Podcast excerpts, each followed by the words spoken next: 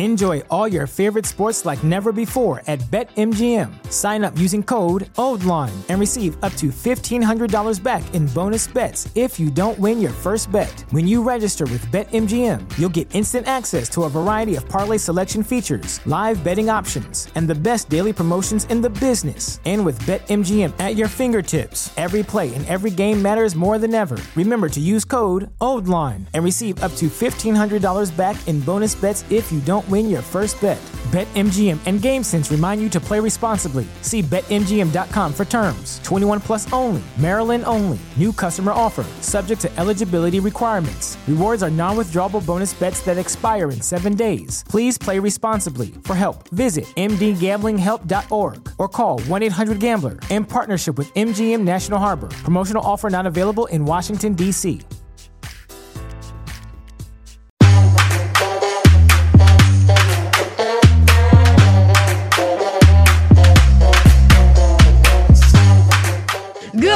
Good uh, mid morning, Roxy Soxy. Good, almost my bedtime. How Almost your you? bedtime. You Girl. suck. I wish it was my bedtime because I feel like I'm only able to be happy when the kids are asleep and it's bedtime.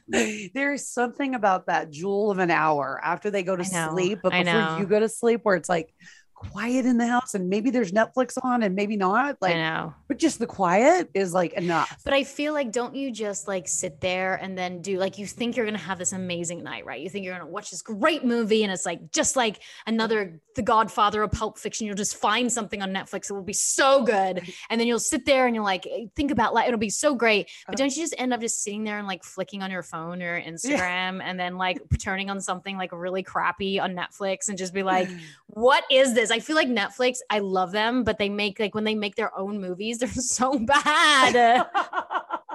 totally. Oh my God, that happens so much. And then you're right. You start flicking the social media.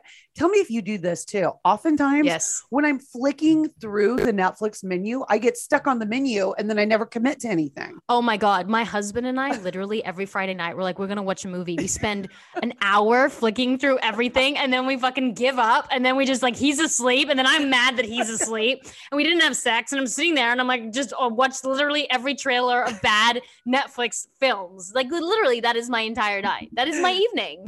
totally. It like takes up the entire time and you're like, I didn't see anything. Maybe you didn't even get It's too much content. It's too much content. And by the time my husband is asleep, I don't know. I don't know if David falls asleep like really easily, but my husband will sit there and he'll have the remote freaking control in his hand. And he'll be like, I'm not tired. And I know when he starts scratching his mm. head, oh, like I get so anxious and angry at him. And I know I need to like be like, you know what, the poor guy is tired. He's up with the kids early. Like he lets me sleep in an extra hour. I should be super empathetic, but I'm not. I know the minute his hand gets to scratching his head, I'm ah. like, oh my God, it's 20 minutes and he's gonna fall asleep. And he'll be like, I'm not tired. And they get mad. I'll be like, I know you're tired. He'll be like, I'm not tired. And then within 10 seconds, he's got the remote control and he's oh. like asleep with the remote control in his hand.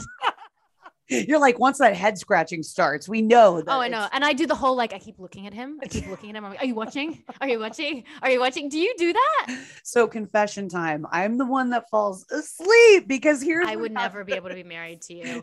You and my husband should be married. Seriously, the two of you can just be like Well, the lame people who are like literally asleep in front of the Netflix. Totally. And like we've already, my husband and I have already like argued about what we're gonna watch. Like, I'm like, no, we're gonna watch this. And he's like, no, we must. And he's like, fine. And then you're like, Yeah, exactly. And he's stuck with some rom com, whereas like he just wanted to watch like the latest like rock movie or something. Well, David and I are gonna like hang out and watch movies, and you and Sean can just be lame and sleep. So, Sounds like a plan. I'm in. I'm in. Sleep- well, our next guest is not. I, I mean, I don't know. Maybe he just had a baby. So, well, his wife just had a baby. So, like, maybe he is falling asleep watching rom coms. I don't really know. But we have an amazing guest. Uh, we just did his podcast, and now he's come on our podcast. So, I would love to continue the conversation. So, who do we have up next, Roxy Soxy?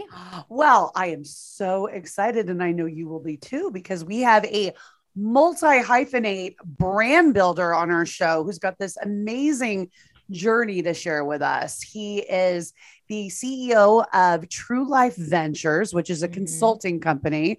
But within that, I mean, he's doing so much. He's a podcast host, he's an author, He's a motivational speaker, he's a life coach, and I have a feeling he's going to leave us with some really amazing advice today. So, welcome, Mike Ashabi. Thank you guys for having me.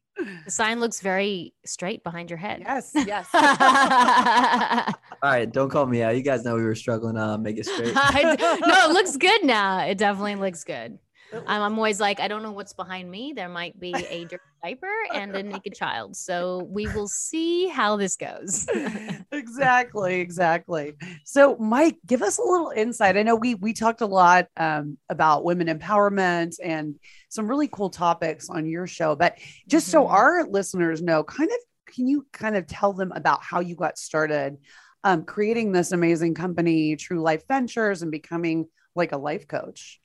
So it's actually interesting because uh, the whole personal growth and development industry, I thought it was complete garbage before I got into it. Mhm, mhm. Um, I got into it when I needed it myself, right? So a lot of people, we're, we're all going through different experiences, and you know, we never really think that we're going to hit a certain point in our lives. And about six years ago, I got to a point where I did want to commit suicide.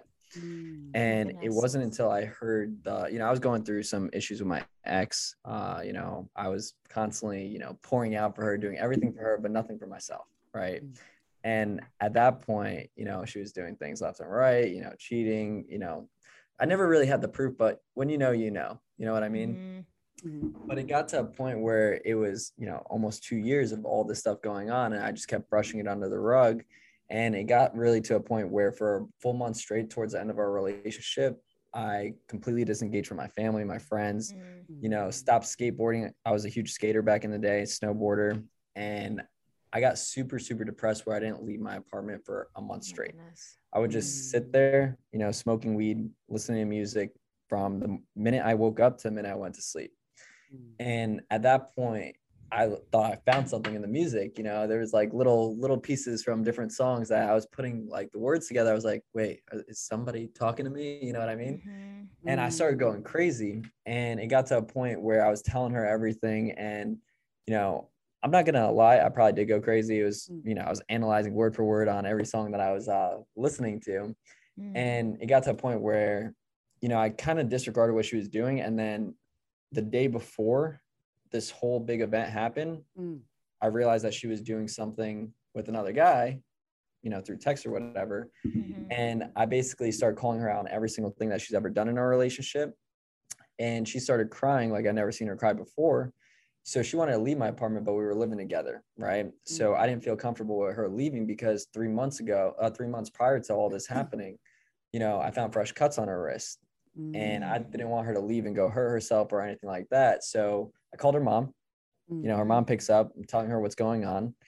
And, you know, she grabbed the phone out of my hand, left the apartment.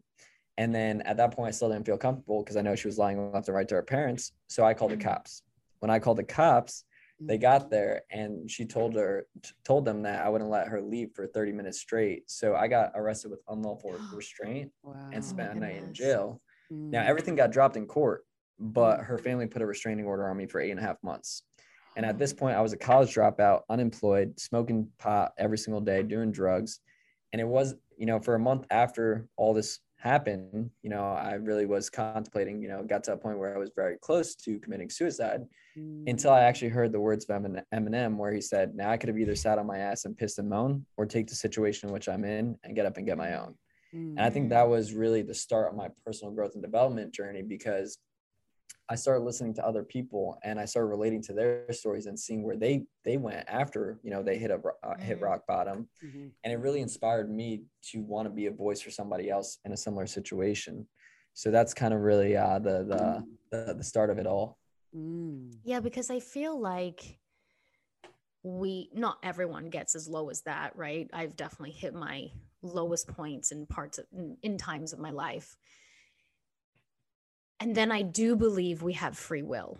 And it's at that point when we hit our rock bottom to us. So what we feel like is our lowest, which actually was I've hit a few lows. Like I had a severe eating disorder when I was younger. Also, when I had the miscarriages, I hit lows at those times in my life you get up one day and you go, I can either stay in this perpetual cycle Mm. or I can do something and I can change. Mm. And change like we were talking about in your podcast is really effing hard and it doesn't feel good and it's uncomfortable.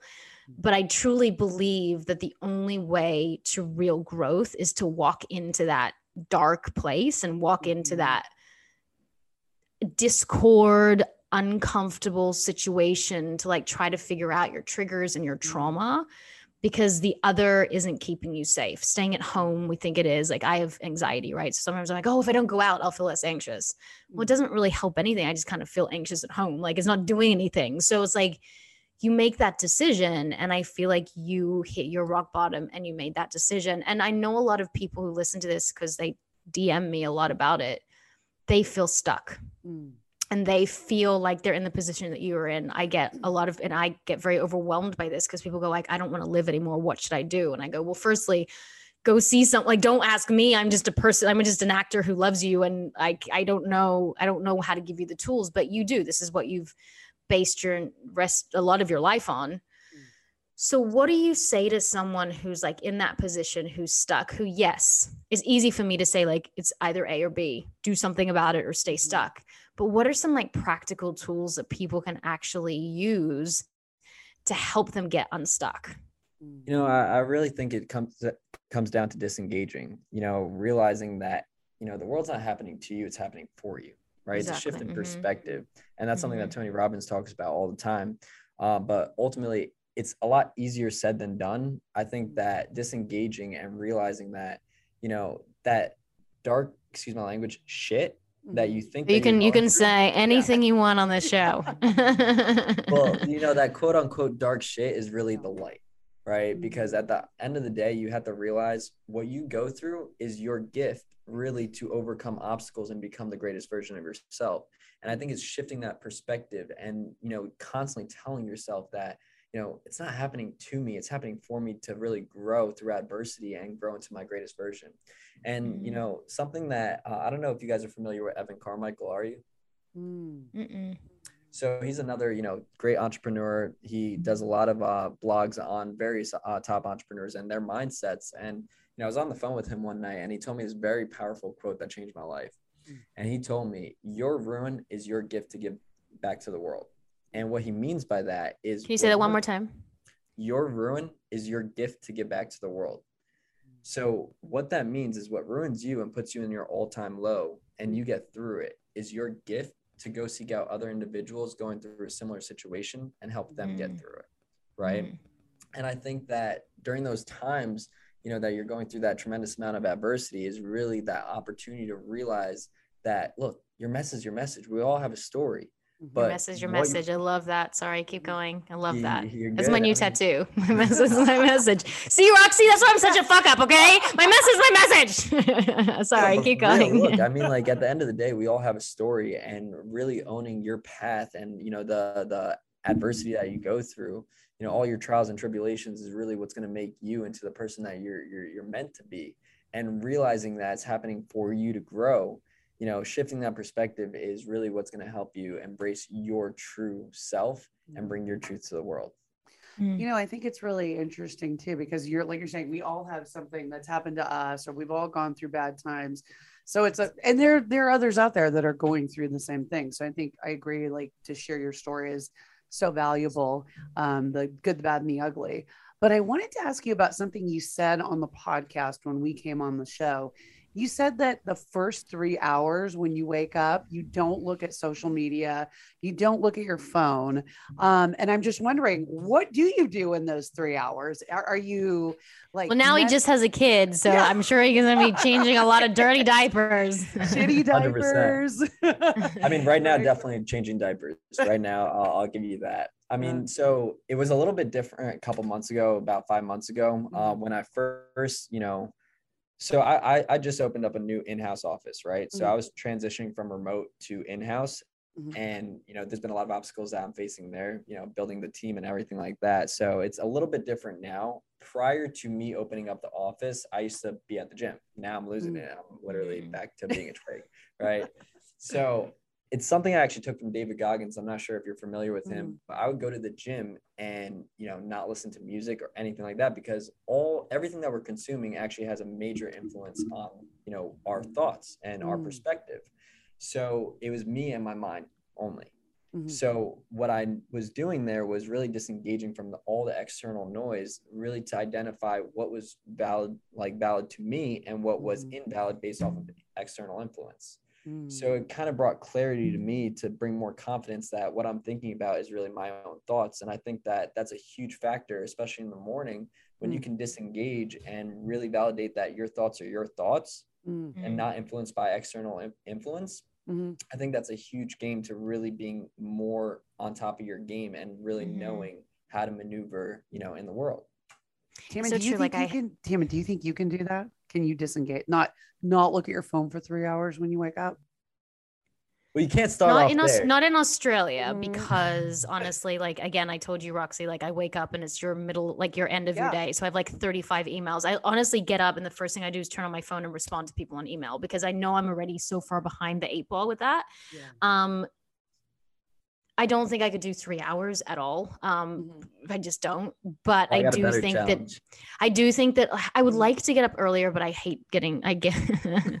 I would like to get up at like si- I get up at like six forty five. I'd probably like to get up at five forty five, but I do believe in sleep, and sleep really helps my anxiety, and I can't function. I know myself, right? It's like checking in. We were talking about this on your podcast. Like you have to know yourself to know like what's going to make it work for you. And for me, if I don't sleep, I'm not able to perform. I'm not able to do my podcast. I mean, I can, but not to the best of my ability. I can't Mm. think straight. I get anxious. So I have to sleep. And the problem is when you work so hard, like when you're an entrepreneur and you're constantly Mhm. like creating things and creating content and getting back to people, you're your own business. So I Mm. really work. Like last night, I worked until 12:45 at night, and then my husband let me sleep until 6:45 Mhm. Which is like very nice of him because he has to get up earlier with the kids. But you know, I don't like any less sleep for me. I don't think is going to help me ultimately for the goals I want to achieve. Mhm. So, you know, but I do believe in in getting up and having a better mindset when it comes to getting Mm. up and I have changed when it comes to like I wake up and I say today's going to be an amazing fucking day. I say Yeah. every day now. I say today I'm going to get opportunities, I'm going to make great money. It's like I literally say that every single day. It's now become a habit and my life is completely changing because of that habit, but I do believe that there are more habits that I could have in my Mhm. life that would better the first half of my day. I do go straight to the gym, but I think that there's like meditation, breathing Mhm. exercises, like having a nice breakfast, maybe with the family. I don't know how realistic it is, but like some nice oatmeal or whatever it is. It's kind of like everything's always rushed, everyone's stressed. I'm always irritable. Like it's just, it's a hard thing to get that morning routine down in a positive way. Can I can I jump in for a 2nd Mhm. Please. So I think that the anxiety comes from your perspective, right? You're saying I have to do this. I have to be, you know, you know, I have to be responding to all these emails. I have to go ahead and do this. But then they say, where, like, literally, I was on this, and there's a text that says, like, why haven't you responded? I, I'm like, ah. well, I'm, I'm gonna give you something. Ready? I'm gonna give you something. First of all, if you're not taking the time for yourself to be at the peak state of mind, you're not gonna be able to be present and I agree. contribute Mhm. at the highest capability when you're engaging with other individuals, right? So if you Mm. can't do something for yourself, you're not gonna be able to do it for other individuals. Mm. But let me let me ask you something. If I gave you a million dollars, but tomorrow you couldn't wake up, would you take it? but I couldn't wake up. Yep. Like I was dead. Yep. I mean, I would probably say no. And the reason is because the yes answer would be like, yeah, give it to my kids, whatever. I feel like I Mhm. could make so much, I could do that 10 times over with my kids and spend time with them. So I'd say no. Okay. So what if I gave you ten million dollars and you couldn't wake up tomorrow? Would you take it? But what's the point? Was the, is the point that it could help my family? No, just in general. Mm. No, Would you would you take the money? What about a hundred million? no. No. So we could both agree right there and then that life is more valuable than money, right? Mhm. So Yeah. every morning that you wake up, you know, shifting your perspective to not I have to do this, I get to do this. You get another opportunity every single day. You're breathing, right? Yeah. So that shift in mindset gives you a sense of gra- even more gratitude that's going Mhm. to allow you to be fully present in all your engagements throughout the day and really be able to contribute to your highest ability. Yeah. It's really I, I do believe, I mean, Roxy and I was saying gratitude is like the number one thing that actually shifts your perspective. Mhm. It's because, like we were saying, you know, it's hard. It, it- you know, it's hard to not look at the things you don't have. But once Yeah. you look at the things you do have, and you're truly grateful for them, then things start changing. Because like we were talking about before, you know, I wasn't really in like I was thinking manifesting was so woo woo and like, why do people do this? And does it really work? And all this stuff. And so once I started kind of stepping back and like really just paying attention to what I actually already have and just being grateful for it, but then also putting out there what I want, it it changed things. And like you're saying, Tammin, it it did. I mean, it works. It Mhm. works. Well, Yeah. well, let me ask you this: Have you guys ever realized that you know it's always the place where you least expected it to be?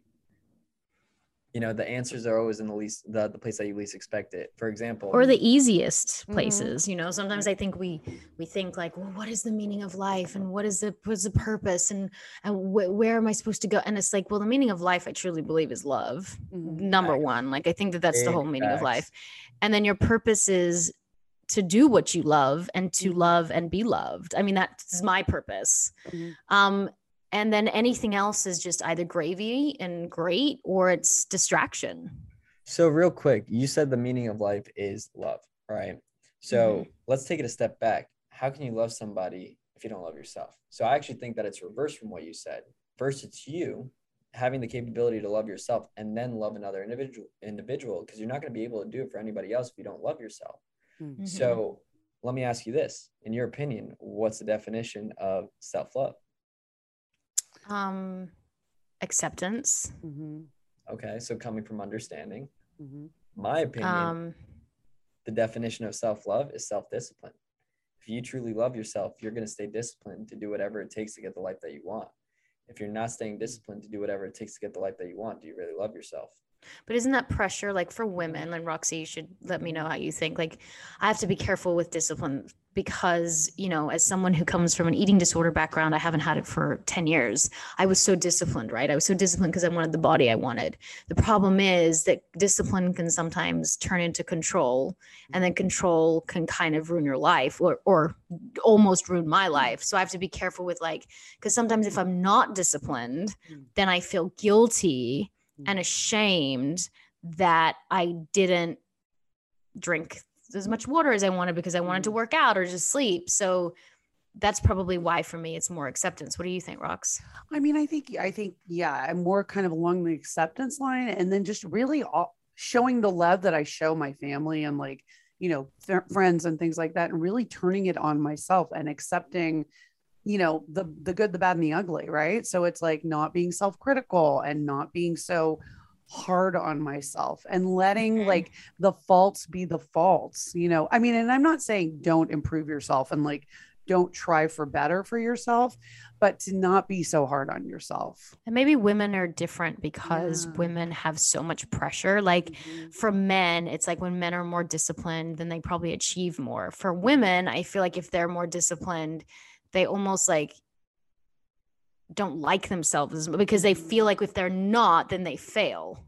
i mean i, I kind of disagree a little bit all right and i'm gonna throw I love this show. I love to agree to disagree. I mean, at the end of the at the end of the day, you know, you guys were talking about control, right? Mm-hmm. So at the end of the day, having control over yourself and knowing what's good and what's bad for you, and then focusing on what's good for you, you know, it just comes down to awareness, right? right. And I think that that's going to allow you to stay disciplined in the areas that's more healthy for you. And when you really love yourself, you're going to stay on those healthier habits for yourself to allow you to live the life that you want. Mm. Mhm. But then you've got like external factors also playing into all these things, right? You've got people saying, so, you know, one person saying to you something this and then that, and then like looking at TV and seeing like how women are portrayed, for example, in media, you know, and how like, Mhm. you know, we're expected to be beautiful and skinny and, you know, all the things. And it's like, And after birth, yeah. And after birth, Well- having to bounce back. And like, so it's like, I think for men too, in that sense, it's very different because it's not like you guys are watching a movie and being like, God, I wish I was as skinny as like, name the actor or actress, you know? And like, so I think it's like a different, the value is placed differently you know? When you get also have babies like your your stomach you, for example like if you want to be in the best shape of your life as a woman Mhm. that's great. You can be as disciplined as you want to. The problem is after you've had babies i mean i had a 10 two 10 pound babies. So my stomach i'll have i'll always have skin on my stomach that there'll be nothing you can do unless you cut it off. Um, there's nothing i can do about that. So it's like i can do the i can get into the best shape as i can but it might not be the perfect shape for what society considers as like well that is the body. Do you know what i mean? So Mhm. like I do feel like for women it can be different when it comes to certain things. But then you guys are contradicting yourselves. Because if you go Tell back just for what we were Yeah. saying, you guys are talking about acceptance, right? Yeah. So like Right. meaning So- like I don't I, I would rather accept myself than drive myself into the ground to get the perfect body. right 100%. So that comes down But to I that want the perfect body. But here's the thing, ready? So acceptance is allowing to make yourself feel a certain way, good about who you are internally and bringing that to the externally. Now, when Mhm. you're looking at, you know, movies and seeing what other people look like in comparison, now you're looking at comparison. You're focused on the external validation rather than the internal. Mhm. And Right. that's where that shift, that self-awareness needs to come into play and realize what makes you feel good. You know, who knows? You know, exercising and having the body that you want might make you feel good, but is that contributed through external factors or is it based off of your progression, which comes down to internal, you know, the Mhm. internal validation? When you're Mhm. doing what you love and you know that you're fully able to contribute to your Mhm. highest frequency, that's true progression. That's where you really get internal validation rather than, okay, hey, you know what? Do I have this house? Do I have the shoes? Do I have the Mhm. the, the the cars, the look? Because that's all external. But internally is how you feel about what you're doing on a daily basis. Mm. And maybe it's like, you know, maybe you want the house or the dream house because you want to provide for your family and you want to have that safety, then that's probably internal, right? But the external would be, well, I want the house so that Joe and Jane down the street go, oh, she's super successful because she has that big house. So, you know, I, I agree. I think that you, you just got to figure out the why you want things Mhm. and decide if it's because of what people think of you or it's because of how you actually feel you know Mm. is Well- is good for you right well, it's the you're- if- intention you know it's like Mhm. why what the reason is Definitely. I mean, if you're doing it for external factors like the neighbors seeing what they what you have, etc., you know, success with uh without fulfillment is ultimate failure. You could have all this stuff, but if you're not truly fulfilled fulfilled internally and you know that you're not doing it with the right intentions behind it, you're not going to be happy, right? yeah and fulfillment is the key ingredient to happiness. So doing it for yourself and you know the the people in your internal environment the people that are most valued like your family your your husband wife etc that's really what's going to bring happiness to your life because you know you're you know that you're able to contribute to your highest level. It's it's human nature right? It's human nature to look at the external things and do comparison and do sort of things. And i think that like it's great to be on an amazing journey like that but the truth is some people aren't you know and it's like Mhm. if they feel like they're not doing something correctly or like at their utmost potential then it makes them even more down and they kick themselves even Mhm. more so i think Mhm. maybe maybe what we say is like as long as you're sort of like making some steps and like kind of making your way to to get that then Mhm, that's mhm. that's you know winning that's it it's like maybe it's not like the end end goal but it's like you're making your way on that journey you know? 100% i mean making your way is progression right? So at the end of the day look at it like this ready? So i always tell everybody your potential is your worth so utilize your full potential to go get what you're worth right? When you're Mhm. doing it for internal reasons that you're actually trying to fulfill being able to contribute at the highest frequency Mhm. that you're progressing every single everything that you're doing is staying disciplined on your intentional actions on a daily basis to getting a close a step closer to that that specific you know frequency or Mhm. level of your life right and i think Mhm. that's where we need to start focusing more than okay doing it for like you guys are saying i believe before my, my podcast keeping up with the joneses or things like that for that Mhm, external mhm. validation what's really going to bring fulfillment to your life you have to do the work to understand what's going to bring you fulfillment what's most important to your life and then going ahead and you know validating your understanding of what you have what you want and then validating by taking action in line with what you understand Mm. so on your podcast uh, on your instagram you had said that you know if you want to be successful you have to be all in. So what happens when your mom like a female and you your mom or your parent can ha- work both ways? And you know i th- i feel like my biggest issue right now is that i'm time poor. I, I have 30 emails to get back to like right this second. I have people asking for things. You know, I'm auditioning for a few things. I start a movie next week. Like I'm doing a podcast. My agent just called me while we are on the podcast right here. It's like I feel like I'm time poor and I feel like I'm not doing the best that I can do in each category. And the problem is like if you want to be successful, you have to be all in but how do you do that when there's just too like i feel like i'm drowning like there's mm. too much on my plate mm. to be at the level of success that i would like to be mm. well i mean i think it comes down to prior prioritizing okay what's most important to you prioritize mm-hmm. that what's second most important to you make sure that you're you're taking action you know in order Mm-hmm. What's going to get you the most sense of fulfillment, the most happiness, because you're not going to be able to really contribute in any level if you're not getting that sense of fulfillment and happiness. Mm-hmm. So it's really understanding what is my list of priorities in mm-hmm. in what order and then making sure that you're taking consistent daily actions in order to make sure that you're making the most out of your priorities mm-hmm.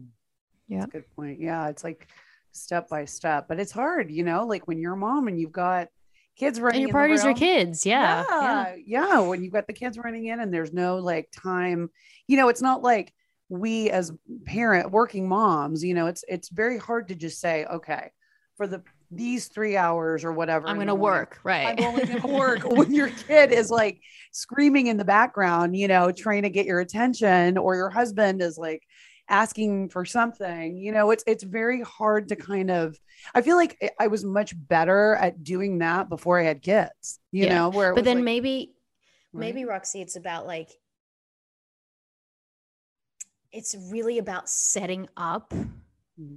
success maybe it's about that for example like if it mean if something meant so much to you mm-hmm. then you would put bray in a camp or a, or a, a babysitter or mm. and then it comes back to financially a lot of people go well you know i can't just throw my kids and have a nanny full time because that costs money or i can't do daycare full time because that's costs money so so what i've started to do which has actually mm. been super successful is batching so mm. i batch i mm. start to batch because I, I have so many different platforms and content and so i start batching content right so like every monday i'll shoot like seven TikToks so that literally I don't even have to think about TikTok for the rest of because it's a platform that's almost at a million and mm-hmm. you know that's a business as well. So like and now I have seven TikToks so I don't even have to worry about it for the rest of the week. Then I'll try to like we've been trying to do that too with our podcast like we batch right. it. So maybe it's like for success if you can't be all in all the time, mm-hmm. maybe you just have to be all in and in spe- on specific in, in specific ways right. in specific times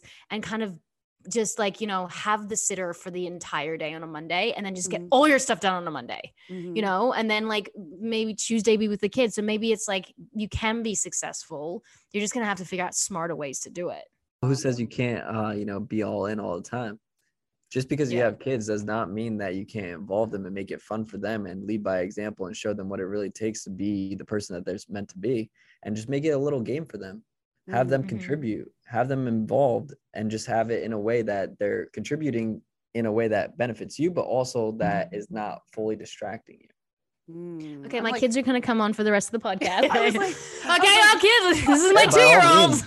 hey, by all means, let's make it interesting. I'll interview them. Yeah, she might uh, have poop on her hand, but uh, we shall see when she walks in the door. Maybe we can have them start writing her pitch emails. I mean, could be fun.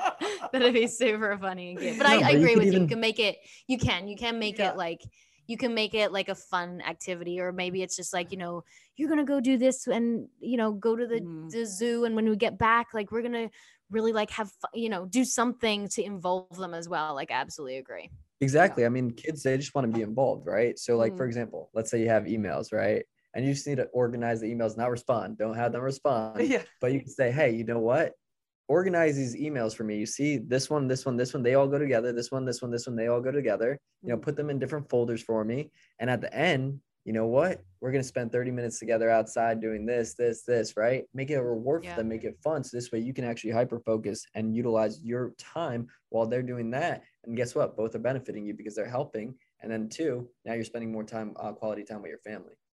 Yeah, and you're teaching them self discipline yeah. because now they understand what it takes to get where you are in life. And now you're leading by example for your kids. Mm-hmm.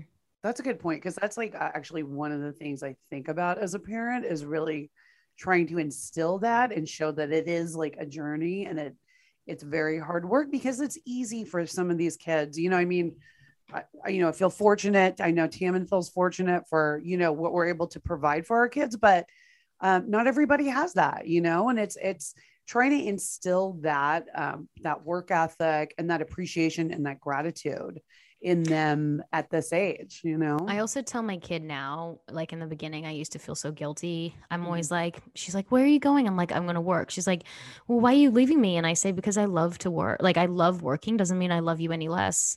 I Mhm. love it and it provides for you and it makes me also enjoy like I enjoy it Mhm. because I think in our parents' generation, it was always kind of like, well, my mom stayed at home and helped my dad. They had a business together, but my dad was the one who'd always like leave and come back and Mhm. leave and come back, like go to, I mean, go to work and come back at five. Mhm. So it's very traditional in that way. And Mm-hmm. I think Roxy was kind of similar in your end, but it's like, you know, now my kids see both parents working, like, and, you know, I'm also teaching them about money and I'm teaching them about like saving. Like, we go to a store and I say, like, Phoenix goes, Well, I want this Christmas tree. And I'm like, But this Christmas tree and this Christmas tree, this one will save Mhm. us more money. And then it means like we'll, be able to use that and and and get something that's even greater down the road so she's learning through our example of like what we do Mhm. um and i and i think I, I think five years ago I wouldn't have been telling her that I enjoy working and I enjoy making Yeah. money and I enjoy say I wouldn't t- I wouldn't have told her that. Yeah, I think too, because like I, I, I mean, I'm sure this is probably for you too. Like the guilt, right? Because you've been Mhm. told that you need to be like a thousand percent a mom, a thousand percent, you know, working, and you need to be able to balance, and, and a thousand percent like a spouse. So it's like you need to be able to balance all these things. And if you feel like there's like a shortcoming somewhere, then you feel guilty. Um, so I Mhm. think that too, you know, like we've kind of like matured a little bit maybe in our parenting and Mhm. like really learning about ourselves. But I do think that the teaching them about money is really important because we had that financial expert on Mhm. here a couple weeks back, Tonya Rapley. Um, and she was like, you know, let your kids play with money, let them not play with money, but let them use money, you Use know, and see- money. yeah. and see how it is. And so lately, like Bray's been getting, uh, my daughter's been getting, you know, money for chores. And, you know, she said, that. yeah, it's really good. And it's like we give her money for chores and she's been saving it because she re- really wanted a toy. And Mhm. so my husband took her, they went to look at toys. She didn't have enough money for the toy that she wanted. So she had to get a different toy. But she Yeah, learned the yeah. lesson that just because she wants it doesn't mean she's going to get it, you know? And it's like Mhm. she had to learn to compromise and stay within her limits, you know, which was Mm-hmm. interesting. I thought, yeah. I love that. And I honestly think that's like one of the most important things that you could do as a parent is really instill financial literacy into your kids because Mhm. you know if you really look at it in today's society, 76% of people live paycheck to paycheck, right? Mhm. Mm. Over 84% I think it is can't even, you know, pass a basic financial literacy test. And at the end of the day, if you don't understand money, you're not going to understand how to manage it and delegate it properly. And so how to that make it. Right. Mhm. Exactly. And Mhm. and to me, I have my own views on money. I don't save. Uh, my wife is a little bit different. She's a saver. I'm the spender, right? I don't believe in saving money. I think as soon as you get it, invest it, right? Because at the end of the day, if it's sitting in the Interesting. Yeah, bank, yeah. If it's sitting Well, in that's kind of saving, but I get it. It's like Yeah. a different sort of saving. I was like, Mhm. you're like, I just spend all my flow, money. No, know? but investing is great. I mean, I'm creating more more um, cash flow opportunities, right? I mean, you have to have various uh, sources of income in order to really build a life for a family and really be able to provide for them. I think Mhm. that sitting in the bank, what what is it doing there? Nothing. So if Mhm. you could put leverage that that money and put it somewhere else and teach your kids to do that too, they're gonna have a huge uh, advantage down the line. Mhm. yeah, I agree. Yeah, that's a good point. So for like our kids, especially coming up, since we're all parents here, I mean, what do you think are some of the most valuable lessons, not only just with money, just with like personal growth and their mindset and like really getting them to a place where they want to, you know, constantly, you know, improve and and do better and go on these types of journeys. What do you think is the best thing we can tell them? Mhm. Well, well first thing, let's make something clear. I only been parent a parent for a week. yeah. Uh, yeah, So I don't right. have- I don't I don't have too much experience, all right? Yeah, So you I just will wanna be soon, completely don't you transparent and worry. honest. you know, when I saw my like a child come out of my body, I was like, it changed everything. You know, you've had that shift now. Your whole perspective on life just Mhm. changes. Um, I'm not saying it can't in different ways, but like when you see like a human come out of a human, you're like, what? I know we just talk about it like it's so random. We're like, yeah, just humans get born out of here. I'm like, I get the whole point, but it's like an actual, like I remember looking into her eyeballs. I remember it so well and just being like, I made eyeballs. Like I made eyeballs. Like she Mm. can see the world because I made those eyeballs. And I just, Well, I just kept get it right. saying to You myself, and your like, husband made it. yeah, I sure, sure. But I kind of really made it. We he was there for the two work. seconds of the fun. Yeah. um no but i was like i like it was like growing in my body like wow you know like i ever since i remember that moment my whole life my whole my whole idea of life and and just completely shifted Mhm. Well, to get back to your point, you know, I, I think that the most valuable things that we could teach our kids is confidence. You know, and I think that that comes down from leading by example because at the end of the day, you know, self esteem is built the first seven years of life, right? And what we don't even realize is that we're passing on our self esteem to our kids because who are our kids uh, most uh, surrounded by, you know, the most, you know, during the first seven years of life? Their parents Mhm. right so their fears are being instilled in our uh, in, in your kid like your fears are being instilled in your kids whether you like it you like it or not and you or you know it or not too you're instilling those those thoughts those perceptions those beliefs in your kids because they're surrounded by it nonstop right so i Mhm. think that really opening up their eyes to real confidence and you do that through leading by example to show them what it really takes to build the life that they want Mm, you know i think that's like the biggest thing not telling them showing them mm, right that's so true point. Yeah.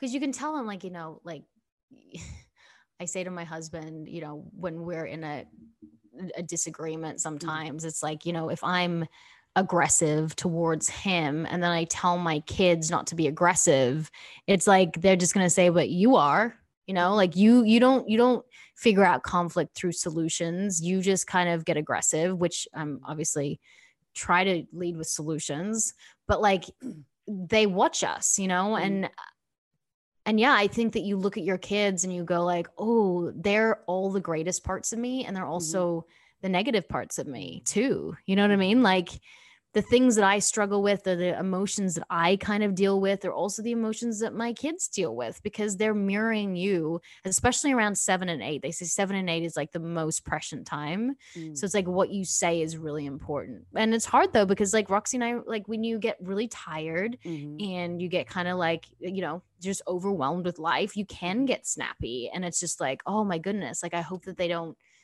I hope that they can be forgiving when you're kind of overwhelmed and stressed as well.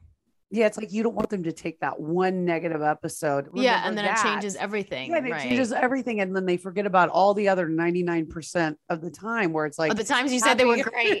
yeah, exactly. They're just gonna remember like that one time. They're like, oh. Yeah, Yeah. it's scary. It's really daunting actually to think about that because it's like you've got so much responsibility that it's just, Mhm. you know, it, it's it's kind of scary actually. it only Yeah. takes that one time to screw up a kid Yeah, exactly. that one I'm memorable sure- time I'm sure has happened at this point. you know what I do now is I said Um, like because yesterday I was I was really snappy with Phoenix because Mhm. we had seven hours of content to shoot in like three hours, and I I said to her yesterday I was like I was kind of snappy I wasn't I wasn't the greatest mom today, Mm. And she was like it's okay, and I said no it's not okay like I was I didn't say anything rude I didn't Mhm. wasn't a, like say anything horrible to you, but I was snappy and I was like, "Come Mm. over here! Why aren't you doing this? Why aren't you doing that?"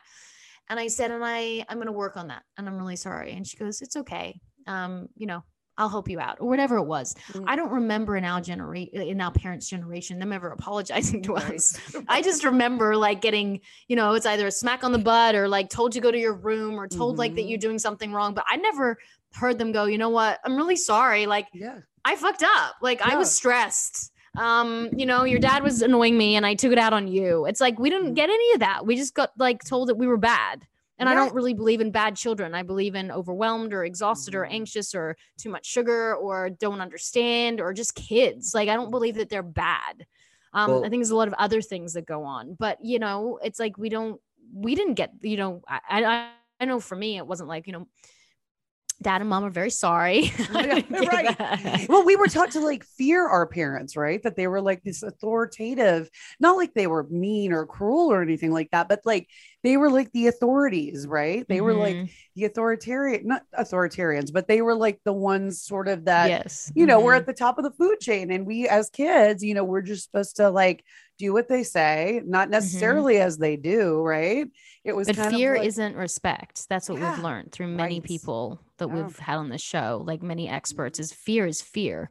Mhm, Fear is conform. Fear Yeah. isn't respect. You can my children I know respect me. mhm. I do not think they fear me. right. Right. Oh, I don't think my daughter fears me. You're like she does not fear me.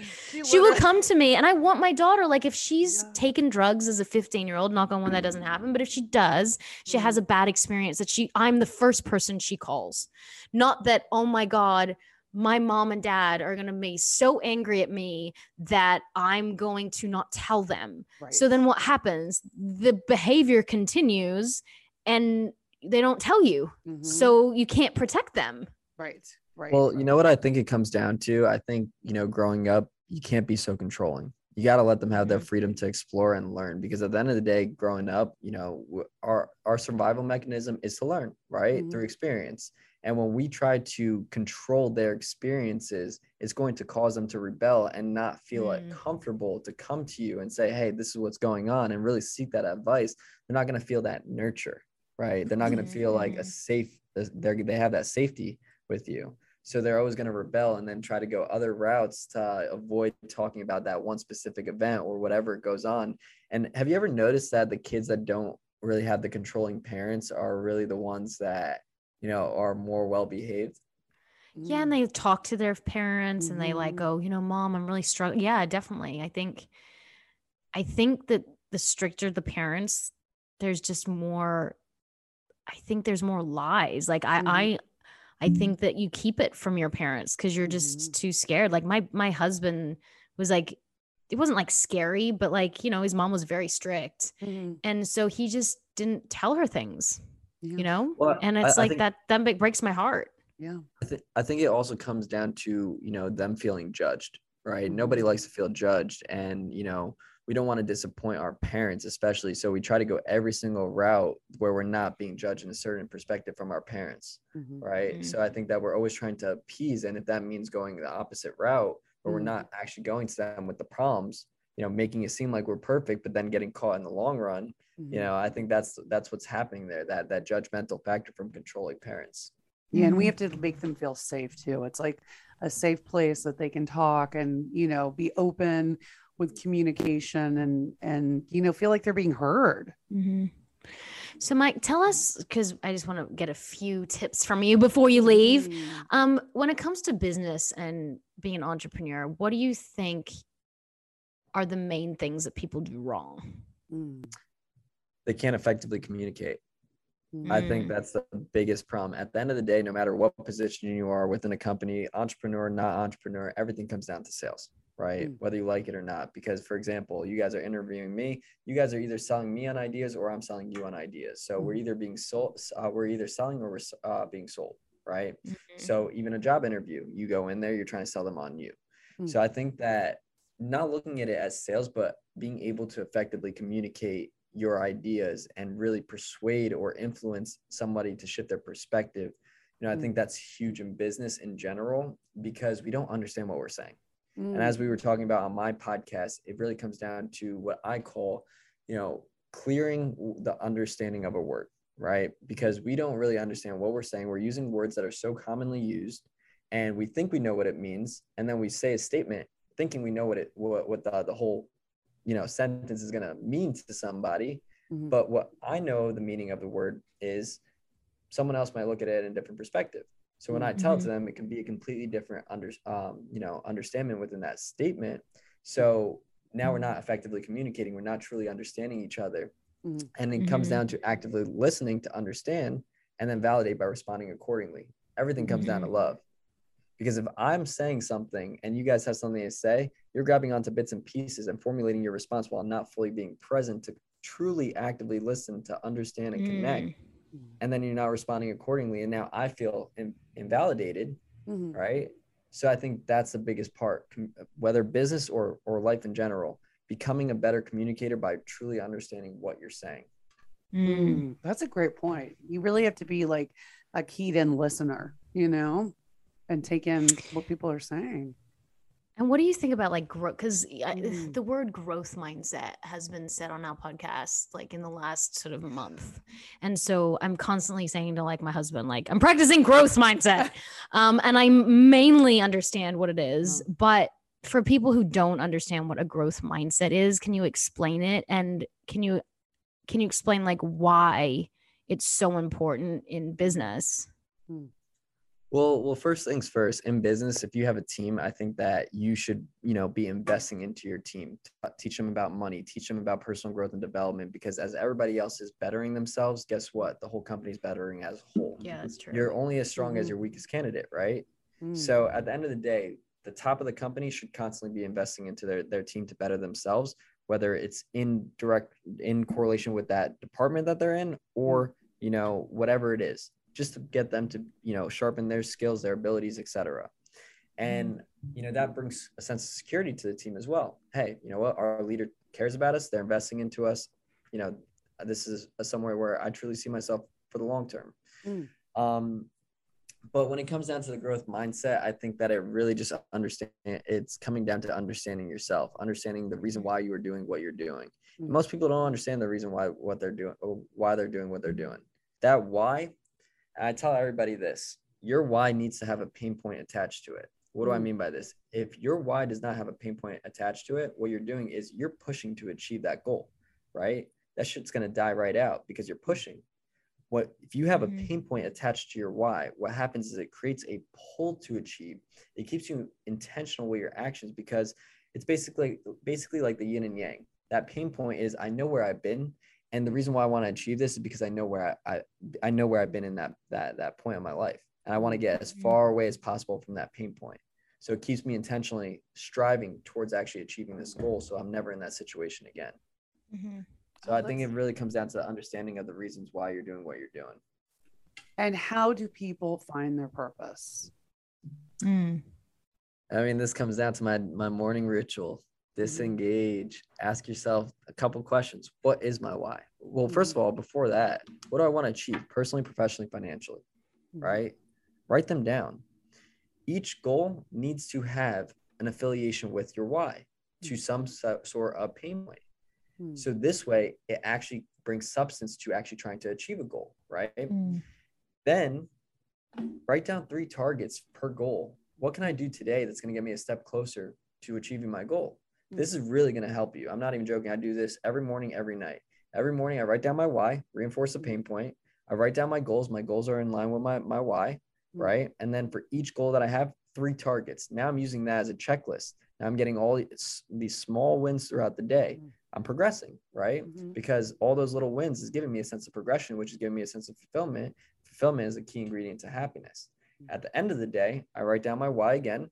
Got to reinforce that pain point my goals again repetition. Repetition makes permanence. Mm. constantly writing it down. Mm. then i write down new goal uh, new targets per goal and then accomplish targets. Now i'm literally basically going ahead and putting all my my uh, progression down on paper that i can go back a month later mm. and really see how many of the little things i've actually done right? Success and failure are not one big event. It's a buildup of all the small things that you either did or didn't do that got you there.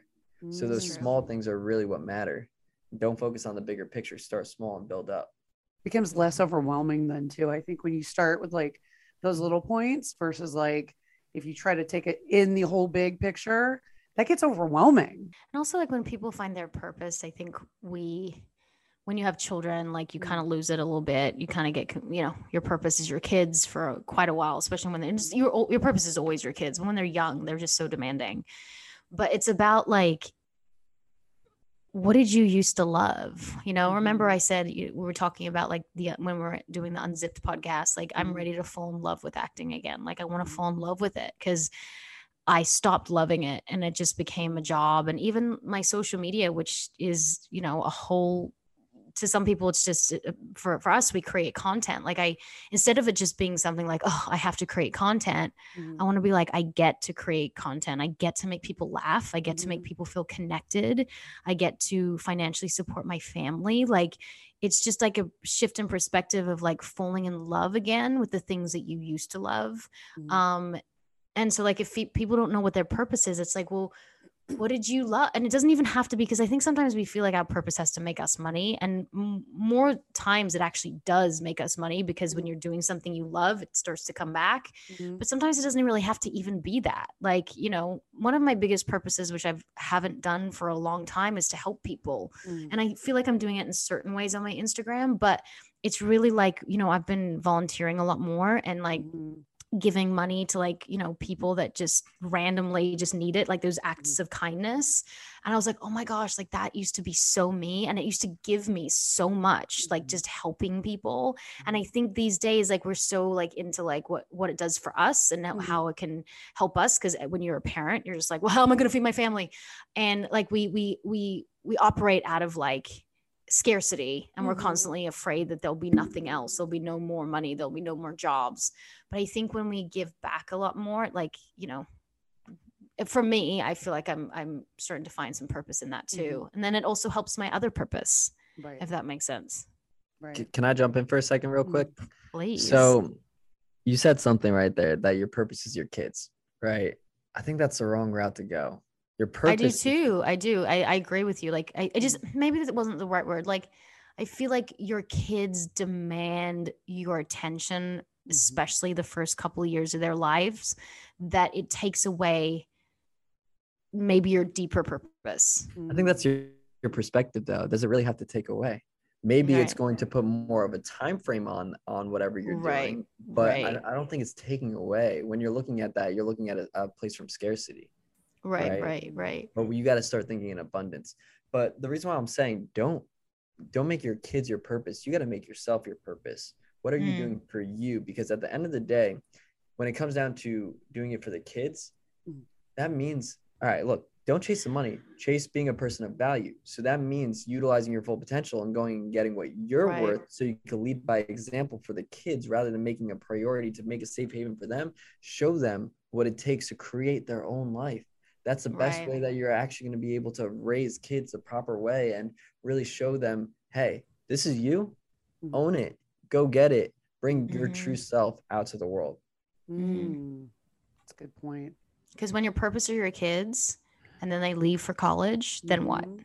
Do you know what I mean? Like, yeah, yeah, you're lost. So many yeah. people get lost because they put their whole lives into their children, which is of course you, you, it's great, amazing. But what happens is like, then what? You know, even I think that about I've been with my husband 15 years, and it's like, you know, I knock on wood, nothing happens or whatever. But like, I also need to stand on my own two feet without us, because we're I feel like we have some codependency, and I feel like it's really important to also be two standing people that just adds value to each other's lives rather than like you know is so intertwined Mhm. um because what happens when you get older you know things Yeah. change so well i don't believe in codependency. I think i i i I believe in more interdependency.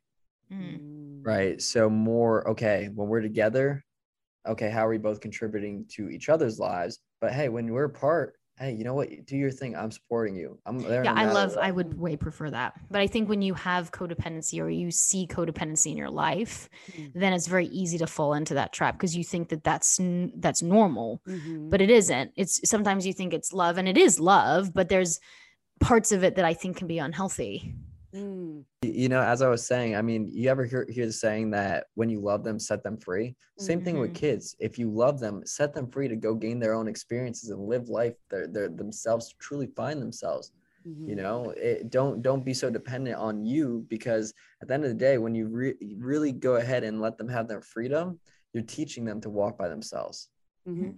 because you're not going to be there for the rest of their lives are you Well, we hope. Well No, we don't don't hope, to be a actually. Yeah. well i mean So we hope but we you- don't you- know you you saying you don't want that that time with your husband later on when they're 18 and up yeah, I might I might be um excited about that when that rolls around. i don't know so it's gonna be interesting it's why you gotta you gotta appreciate what you have now because I'm sure when the pitter patter of little feet aren't there, you miss that. Yeah. Hundred percent. hmm You know, old chapters, I got eight- right? I got 18 years ahead of me, so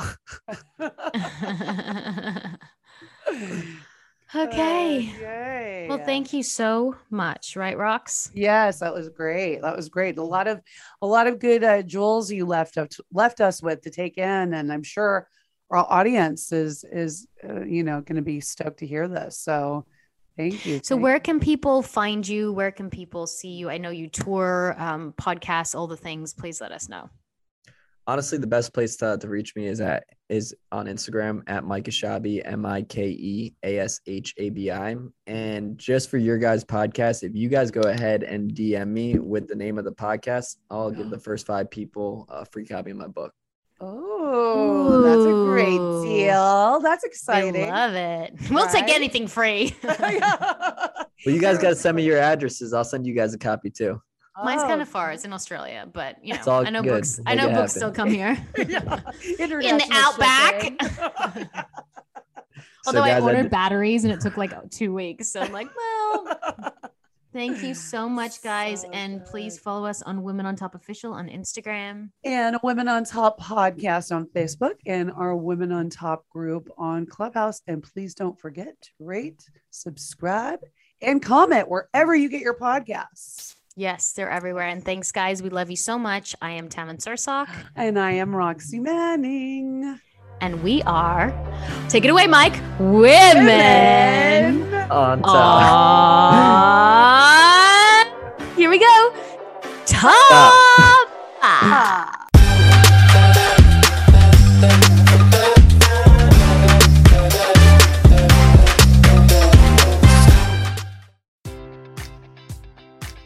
Enjoy all your favorite sports like never before at BetMGM. Sign up using code OldLine and receive up to $1,500 back in bonus bets if you don't win your first bet. When you register with BetMGM, you'll get instant access to a variety of parlay selection features, live betting options, and the best daily promotions in the business. And with BetMGM at your fingertips, every play and every game matters more than ever. Remember to use code OldLine and receive up to $1,500 back in bonus bets if you win your first bet. BetMGM and GameSense remind you to play responsibly. See BetMGM.com for terms. 21 plus only, Maryland only. New customer offer, subject to eligibility requirements. Rewards are non withdrawable bonus bets that expire in seven days. Please play responsibly. For help, visit mdgamblinghelp.org or call 1 800 Gambler in partnership with MGM National Harbor. Promotional offer not available in Washington, D.C.